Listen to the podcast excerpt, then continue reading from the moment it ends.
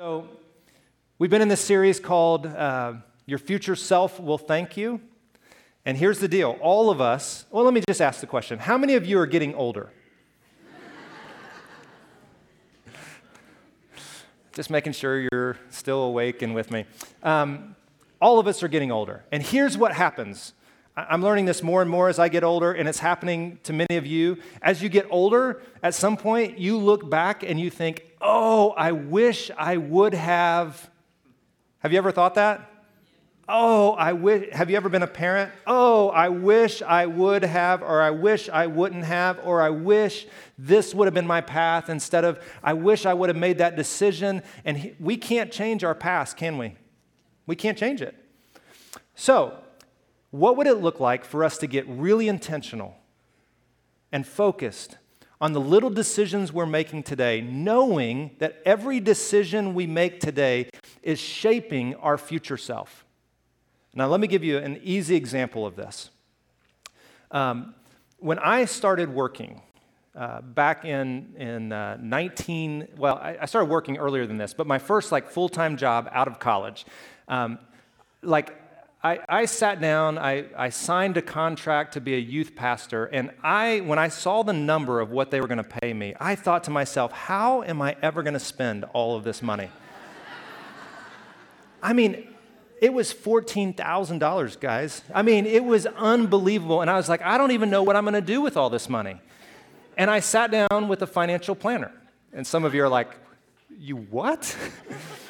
I, I, sat down with a friend of mine. His name was Jeff Janess. I'm so thankful for, uh, for Jeff in my life. And, and I'd just gotten married. Robin and I were, were newly married. And I sat down with Jeff, and, and Jeff said to me, he said, Matt, he said, I'm telling you, you need to make some key decisions today, get some habits in your life financially, and I'm telling you, your future self will thank you. He probably didn't use those words, but I wanted to use them for the impact right now. Your future self will thank you. And, um, and I said, Well, help me with what are those decisions that I need to make? And he said, Well, I believe with everything I am that you should give to the local church. You should take 10% of everything that you make and you should just give it to the local church and let the church do whatever they want to do with it. And trust them and love them and invest that way. And he said, That's up to you. That's personal. He said, But I want to talk to you as a financial planner. So that first 10% I think should go to the church. Second 10% you, you actually don't have a choice about. I said, Really? He said, Yeah. You need to put it into a retirement account for yourself. And you need to start today. And I'm telling you, if you start today, you'll never miss it. It's really not that much anyway, how much you're making. It's like tiny. But, but, if you will put away 10% of everything you make for your retirement, there's this law of compounding interest, and it's a beautiful thing.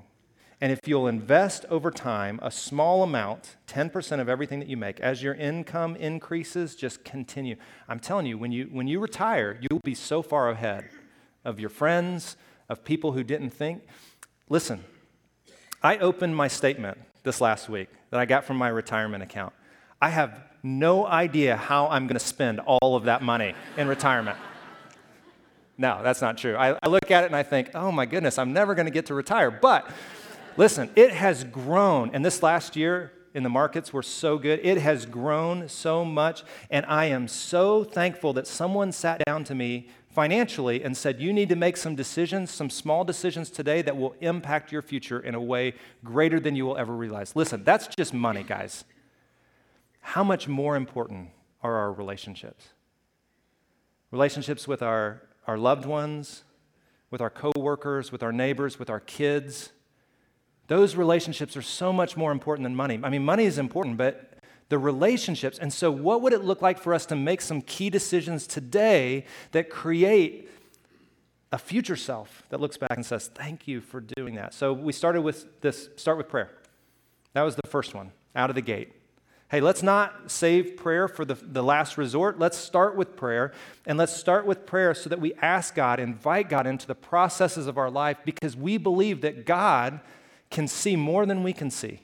Don't, don't you believe that God can see more than you can see? Like his perspective so much greater. So like let's talk to him first instead of last. Then the second week, so start with prayer, and then the second one was believe the best. And we talked about this idea of capturing every thought and holding it captive to, to Jesus, to the teachings of Jesus. To, to saying, you know what, I'm, I'm going to capture every thought and I'm going to believe the best in the way that Jesus wants me to believe in these situations. And then last week, I stepped on some of your toes. Uh, uh, watch your words. You remember this one?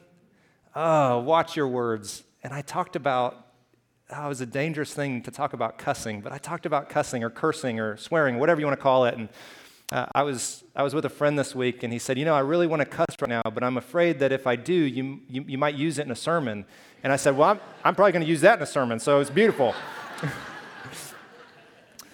but it's so easy just to not think about our language and how it Im- impacts the people around us. And, and more importantly than, than that, um, your words, Scripture tells us this, and we all know this to be true, that, that our words have the power of life and death in them. Like they're either poison or they're fruit. And, and the way that we wrapped up last week is, is we said our words are either bullets or they're seeds. They're one or the other. But only, only we can choose. You, you're the one who can, who can choose how your words are going to be used. They can either like really destroy and, and cut people down, or they can be the, the things that plant seeds of life and encouragement. So we said, watch your words. Let, let's make decisions about the kind of words that we use in our lives today. And then today, so I'm going to wrap us up in the next few minutes, and I want to talk about love and what it means to choose love every single day. Um, when I stood with Robin in our marriage ceremony in Anderson, Indiana, East Side Church of God, I, I, she was beautiful. She's more beautiful today than she was back then. But I thought, like in that moment, some of you will, will get this. I thought in that moment, I am more in love today than I ever have been, and I will never love her more than I love in this moment right, right now. Like repeating these vows, you know. And here's the deal I, I barely knew her. Like, I, I learned over time that there was so much more depth and love to be shared. I, I only knew this much of love in that moment. And I, I learned that love isn't just something you say in one moment, at one place, at one time, but love is a choice that you have to make each and every day. And listen, my parents walked through a divorce, and I believe it's part of the reason is because they didn't choose to love each other every single day. They didn't do the hard work of love in the early days, and, and a rift was created, and it led them on, on a path that they wish they could change. Love is something you have to choose every single day. It's not just an emotion like the world tells us, it's not just a feeling that we have, but love, biblical love, godly love, is something you have to choose each and every day. Jesus said this This is my commandment. This is it. His disciples near the end of his life, here it is. Like, if you want to know what Jesus wants for you, if, if you want to know what is the commandment of Jesus, here it is. Love each other, like love one another the same exact way as I'm loving you now. And Jesus said, This is it. That's the commandment. That's it. If, if you can just focus on that one thing. So here it is. For your future self to thank you, what would it look like to choose love each and every day now? And over and over in the New Testament, Paul is telling us again and again and again that love is the center, it's at the center of the Christian life. If you're a follower of Jesus, if you've received the grace of God and you've leaned into it, then Paul tells us again and again love is your path. Like above everything else, all the laws, sacrifice, all that stuff that's in Scripture, love is the thing that matters most. It's so simple, isn't it? No, it's not. I mean, it's simple to say it. Hey, what's the most important thing in the world? Love. Yeah, it wasn't a trick question there. Love. But it's so hard to choose it, isn't it? It's so hard to, to develop the capacity and the practice of loving the people around us because pretty quickly we run into people who aren't like us, who, who don't look like us, or who don't vote like us, or who don't behave like us. And, and we like get into this moment of tension and aggra- aggravation and frustration, and we get angry and we, we begin to view it as us versus them. And God says, tear down all those walls and just learn to love. Well, God, what about people Jesus says love? Well, what about, what about him? Surely, God, you can't love him. not only do I love him, I, you need to love him too. Like everyone, love everyone. It's the center of the Christian life. So here are a few questions just to guide our, our thoughts. Um, number one, am I loved? So I will never be, become a loving person if I don't rest in the love that God has for me. And some of you, this is the only thing that you need to hear today. So lean in just a little bit. Listen, some of you feel unlovable. Maybe because someone said something to you in the past Maybe because you think something, there's some insecurity, there's some ways that you view yourself, and you just don't feel lovable. Maybe it's because time and time again someone's walked away from you and you feel all alone. I want you to know, you need to know that not only are you lovable, but you are loved. God has chosen you. You are not on your own in this world. You are loved by a Father in heaven, the creator of the universe and He loves you more than you could ever imagine. And some of you just need to lean into that today. And it's so hard when we don't hear other people say it. I know. I, I face that insecurity. I, not, not like many of you, but listen, God loves you, period. No ifs, ands, or buts about it. My parents used to say that. God loves and He chooses you. Now, that's good news. That's good news. We'll never be able to love other people until we begin to realize that we are loved by our Heavenly Father. So, what is love? What does it look like? Am I even a loving person? And, and how can I develop? How can I develop this capacity and the practice of loving others? And I think the New Testament, so much of the New Testament is built around these, these questions. And so here are just a few passages. Paul writes this Do everything in love. So here's the test What should you do in love? Wait, everything? Everything. Like everything in love? Do everything in love. Well, that seems kind of broad and unspecific. Yeah, love should mark every decision that you make. Love should mark everything in your life. If you're a follower of Jesus, love is the way, the path, the thing. Most important of all, continue to show a deep love for one another. Look at this one. I love this passage. I think this is from Peter, uh, 1 Peter 4. Most important of all, continue to show a deep love for each other, for love covers what? A multitude of sins. How many of you have ever hurt someone that you cared about? Come on, raise your hand. Everybody, up high. Be proud about it. You've hurt somebody probably this morning. You wish you wish you could change it, don't you? I mean, I've as a parent, there's so many things I wish I could go back and change. Can I get an amen from anybody in the room? Do you feel that? Like I made mistakes yesterday. I make mistakes. Well, what is the thing for a follower of Christ, what is the thing that can fix mistakes? Listen, you, you'll never be perfect. I'll never be perfect. None of us will ever be perfect. What's, what is the thing that can help heal the wounds that we create?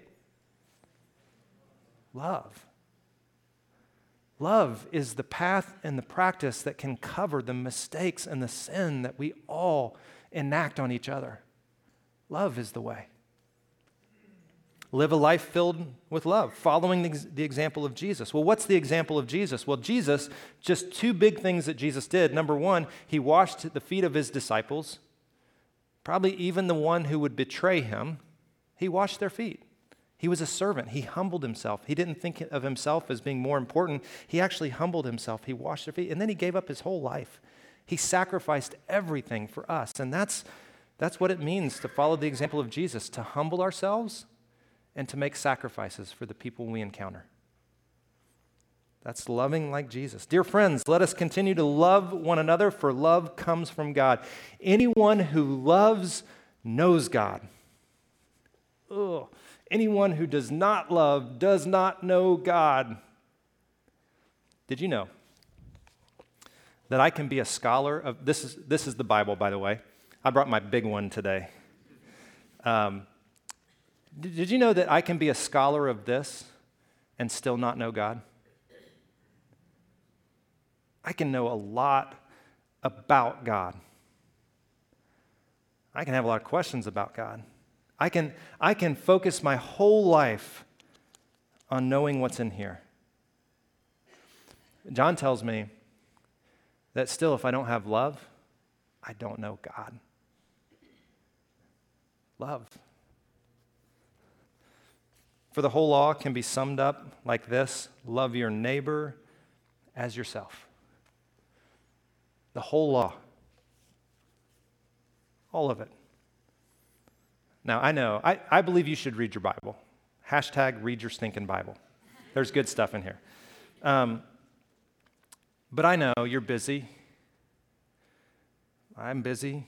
I, I know it's a challenge to, to focus and, and to read Scripture. So let, let me just, in the moments that you don't have time to read this, I think you should make time. Don't hear what I'm not saying. I think you should work on it. But in the moments that you don't have time to read it, choose to love your neighbor. Like, focus on that one. If, if we can just focus on that one, how many of you think the world would be a better place? Just the one. Just one. If we could just get the one thing, it would be such a better place. So I think you should read this. Please don't hear. I mean, you're gonna, some of you are going to send me emails or like you're going to put on social media, our pastor said the Bible's not important. You didn't hear me say that, right? I'm not saying that. I'm just saying when, when, when you don't have time or this kind of gets lost or put to the side, like if we could just remember the one, Everything is summed up in this one love your neighbor as yourself. Love, and here's why because love works. Love is the thing that works in this world. It's a choice that you'll never regret to love someone else in the way of Jesus. Love works, but you have to work at it. Like it doesn't just come naturally. Um, to love the folks in your church is taxing and trying and testing. Like look to your left and right. It's tough. Love is tough, right? It's not easy. It, it, it, creates all sorts of tension. To love other people, it, it creates all sorts of tension in, in life, which is why we've got to work at it. So, how do we work at it? Well, here it is. I'm going to read one passage of Scripture. And if you've gone to a we- if you've ever been at a wedding, you've heard this one. I use it at weddings, but really it's for it's for the church. This this is what love is. Best definition of love uh, that exists in you, you cannot find a better definition of love than what you can find in Paul's writing in 1 Corinthians uh, chapter 13. So here it is. I just want to read this to close our time together. You want to work at love, you want to develop the capacity and practice of love. Here it is. Here's what Paul says If I speak with human eloquence and, and angelic voices, thank you, Faith but I don't love. I'm nothing but the cracking of a rusty gate. If I speak God's word with power and I reveal all of his mysteries and I make everything plain to us, and if I have faith that says to one of these mountains, jump, and it jumps, but I don't love, I'm nothing if I give everything I own to the poor, and I even go to the stake to be burned as a martyr, but if I, if I don't have love, I've, I've gotten nowhere. So listen, no matter what I say, and no matter what I believe, and no matter what I do, it's all bankrupt without love.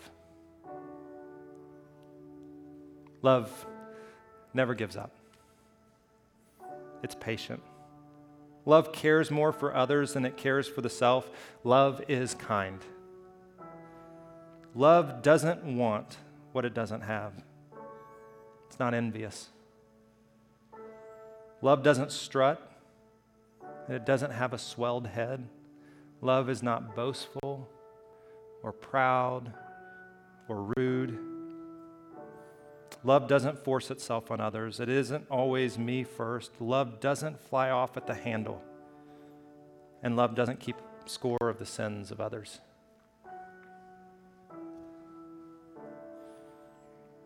Love doesn't revel when others grovel. Love takes pleasure wherever the truth wins. Love puts up with anything. It trusts God always. It always looks for the best. Love never looks back, but it keeps going to the end.